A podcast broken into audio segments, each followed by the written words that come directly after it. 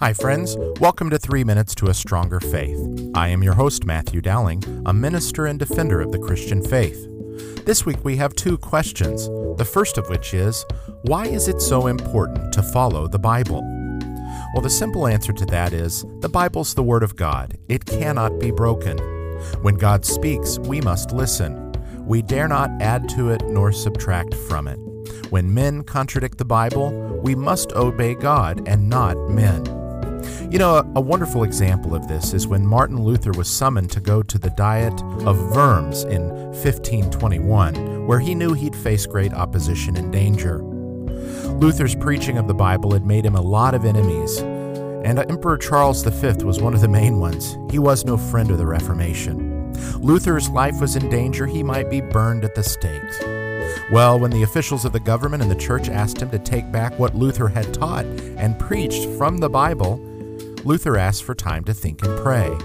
And the next day he came together before the council, and Luther declared that he could not take back what he had said unless they showed him from the Bible that he was wrong. Luther said, Unless I am convinced by the testimonies of Scriptures or by clear arguments that I am in error, for popes and councils have often erred and contradicted themselves, I cannot recant, for I am subject to the scriptures I have quoted. My conscience is captive to the word of God. It is unsafe and dangerous to do anything against one's conscience.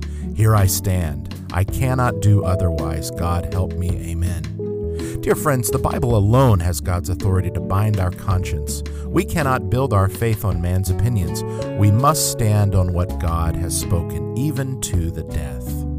Well, this brings me to the next question, which is what is the Apocrypha, and is it part of the Word of God? Well, the simple answer is no, it's not. The word Apocrypha means hidden things.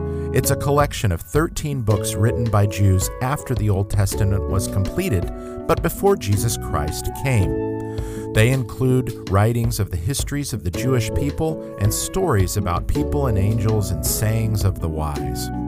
Well, the Roman Catholic Church believes that the Apocrypha is part of the Bible and should be revered as Scripture.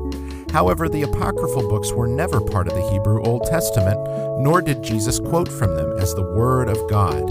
For this reason, Protestant churches don't count them as part of the Bible. These books give us some idea of what Jews believed in the intertestamental period, and they do contain interesting things, but they are not the Word of God.